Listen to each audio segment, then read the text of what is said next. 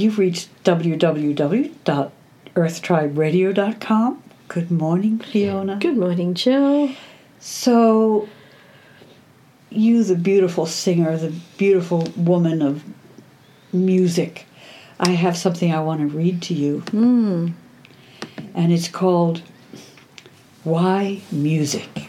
Mm. Number one, music is a science. Number two, music is mathematical. Number three, music is a foreign language. Number four, music is history. Number five, music is physical education. Number six, music develops insight into man's research. And number seven, music is all these things, but most of all, music is art. That is why we teach music, not because we expect you to major in music, not because we expect you to play or sing all your life, but so you will be human, so you will recognize beauty, so that you will be closer to an infinite beyond this world, so you will have something to connect to, so that you will have more love, more compassion, more gentleness, more good, in short, more life. That is beautiful, right? Because music does open us to, to who we are. I mean, if you think of the fact that we know that we are, um, with the meridians in Chinese medicine, we are uh, electromagnetic in nature. That's why we have our MRIs work on us and everything. And um, yet there are meridians or energy flows that are flowing through the body. And each one of them is a note. It's like each organ has a particular note. And so when we're listening to music, it's like tuning ourselves. It's like this body is a guitar, and we're tuning the, the guitar of our body and of our emotions, of, our, of a connection to our oneness. When we're all in tune, we have that connection. So music is this in, incredible um, system or. Um, I'm not quite sure what to call it, but music is enab- enables us to connect. And that doesn't mean being able to sing or being able to play the guitar well or anything. If you can just listen sometimes. I, have to say, just to, I might have said this once before a couple of years ago, but it reminds me when you're talking like that. I was um, living in England, out in the country, being asked to translate something from French to German you have no idea how impossible this was for me to do. So I put on some Ravel. Composer. Mm-hmm. And I'm listening to this while I'm trying to work. And I had an experience that I'd never had before, but there's a certain part of the music that played that I felt burst within me. Oops, someone's calling. Well, whatever it just I just felt this emotion come from deep within me, and it just came all the way up through my heart, and I sobbed. There was a hmm. sob that came out. There was something that was released in that beautiful piece of music, and I thought, why do we? Why? Why? Why can't we all have this experience all the time? This exists with music. Is this release within our within our bodies when we connect with something that's been written with such love and passion and determination to express something, and then you can hear it. And it came out for me in this extraordinary piece of uh, classical music. Yeah, and it opens us up to ourselves. I said sometimes when I listen, because I love classical music particularly, but mm. When I'm listening to a beautiful piece, mostly fairly lyrical piece, um, I find that it just feels like I'm walking through this beautiful garden. It's the same kind of energy for me mm-hmm. as walking through this really beautiful garden. And, uh, you know, it could be for some people, uh, you know, like heavy duty rap that helps them to open when they've been really stuck inside. So I can't just, even though I'm a classical uh, person mostly, I could understand that people look for other kind of music too to just help them in whatever way they're looking for to open themselves up to tune themselves. Yeah, I think music is. Um, I think we should, a- a- a- like, I, I think, I I feel the same way. We should all learn at least one more language than our own. I think we should all learn an instrument, whether it's the triangle, the drums. Every, every instrument is, um, uh, uh, has a gift of something to show us. It know? does, and and uh, and also the voice is the instrument we carry with Yeah. us, and that's always with us. Because at college, I I studied classical guitar and piano, and voice was the was the major of that section. That I majored in education, but I also did this, and um, I. Uh, was just it, the other two, the piano and the guitar, were lovely and the voice has always been my instrument. And so with the voice, you can do amazing things. You can sit in a field and just start to make a note and just follow that note as you're looking at the things when you nobody can hear mm-hmm. you and or in the shower. Just go start to, to listen to the shower and just start to make notes that follow the shower or the washing up. Have you ever done it in a field of cows? I have not. Oh, um, I would. I would do that if, Well, if I had they a beautiful voice. you. Like no, you could be the other side of the fence yeah. or something, but just to start doing your your uh, your beautiful voice. I remember sitting by an old stream by an old mill, an ancient mill in England, and just playing the guitar by myself. And all of a sudden, there are birds all around me. There are bees all around me. There are hummingbirds around me. There's, but it's the it's the music that they get um, attracted to. But and it's the the flow of of your of your uh, symphony. Our enlightened part of us is a symphony. You and I have to go find a field of cows. Yeah, I'd have to go I'm there's gonna actually one this. not that far from us. I want to film this. I want to see what happens when you use your extraordinary voice just to connect with the spirit of the plants all around you, calling them open, connecting with them, and seeing what the animals do. Well, when I was a kid, and I've told this story many times, but um, as I said, whenever things were getting tough for me, that was what um, no one ever stopped me singing. So I would just run, climb up the fence, and sing, and the horses would come to me. And then they'd nuzzle me, and I would keep singing. And then after a while, there would be this wonderful feeling ah, I was back. And then I would give them a kiss, and then I'd run back, so I used my voice from when I was very small, because we didn't have very very many restrictions in Africa uh, at all, and uh, the voice was was my tool for rebalancing Yeah. even when I was little. And I think it happens to a lot of kids, but they're not allowed to use their voice. If they go like the kid, the parent will say, "Oh, be quiet." Yeah. You know, so if you have children, as often as you can, just encourage them to make the noises and the sounds they want to. Mm. And for you too.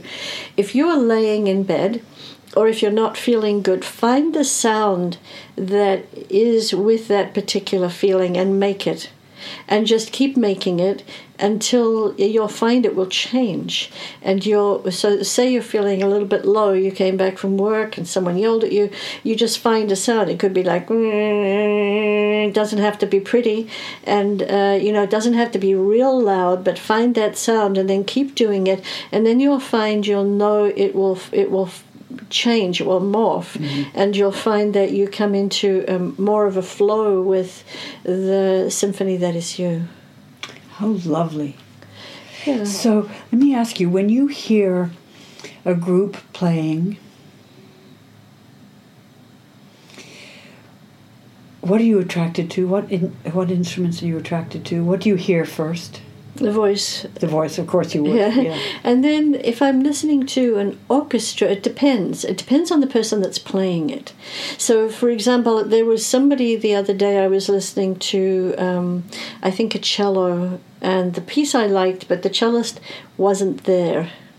So I didn't really connect, so I changed Yeah. the station. But um, it was like i- i- if there's an oboe, or if there's a guitarist, or if there's a drummer, and they're completely connected in that moment. And that isn't always. You can get Yeah, a yeah, yeah. master musician who's not always connected. But if they are, if they're in that moment or that period when they're connected, it, it just blows me away, It just makes me go right into balance um, because they're connected to this vastness in them and that connects me to the vastness in me. So music is is can be incredibly healing. We can use it to to change our moods. We can even find if we have a sore, not to stop you going from the doctor, of course, but say you come back and you've injured your knee and you're back from the doctor's, and you just put your focus somewhere and just start to make little sounds like ah. Uh, uh, and then your Fabry sound, you'll start to, it'll morph into more like a mm, and then you'll slowly Keep going, keep going. but we've all got it. You know, I mean, some people, like with me, um, I was never told not to sing, so it's easy for me to sing. And a lot of people were told not to sing, so it's not easy. But it's never about, when you're working with healing in your voice, it's never about um, trying to make it beautiful. It's about working so that you can connect with yourself through your voice or through an instrument. I don't think I ever really did that. I did it with the piano. I was able to really get to a place where I could play, and I was just one with the piano. I never did it with the guitar. For some reason, it just didn't click. How about you? Well, I played the piano and the guitar. Tried to learn the banjo. Um, but I must say, it's the rhythm section that I go for. Uh, and I go for the deeper sounds rather than the higher sounds. Ah, So the below tenor, I would say, I would go for, um, which is why you know if I there are certain arias that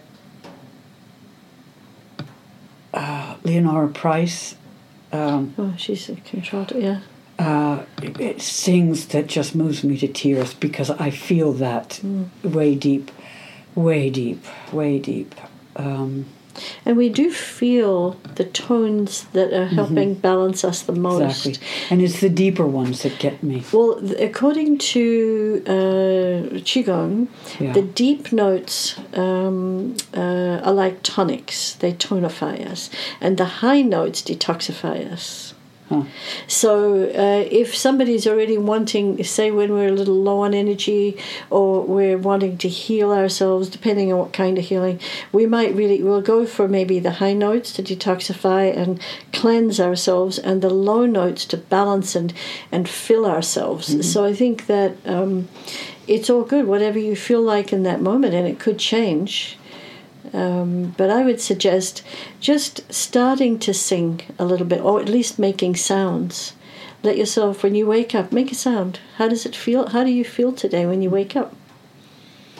And it's a great place in a car. Oh yes, I learned that from my my uh, mother-in-law uh, up in Scotland, and she was a lovely singer. And whenever we went Sunday driving to one of the lochs, Loch Ness, see if we could find the monster or something. we always went somewhere on a Sunday, made a picnic in the car, and Mama and I would sit in the back, and her son Nickel and Papa would sit in the front. Papa would be driving, and Mama would start singing. Mm-hmm. And all day long, the four of us would sing all day long. It was wonderful, mm. wonderful, wonderful, wonderful. And that was, and, and Nicole was a musician too, wasn't he? Yes, uh, he played the piano, but he was also a singer. And your son's a musician too. Uh, so I think the thing, i and that is so wonderful because in in times go by, gone by, music would always be a part of the community, Yeah, and you would be a part of that music, and that you would tend to sing along or be a part of music in your community. this is the thing. When I was crossing the Sahara Desert with the Tuareg nomads for a month, and the Tuareg travel with a musician, and um, they they learn a very rudimentary guitar, and so wherever they stop for the night, if there are other tribes somewhere around, they join together and have a meal, and the newspaper is the singer. It, the singer tells the story of what's happened in the camp they were in before, or what happened over here, what happened over here. You get two tribes meeting. Another tribe has a singer, and then they're expressed. So it's like the minstrels in the ancient days. It's the sto- It's what. It's it's they're carrying the news of the people. Oh, wonderful.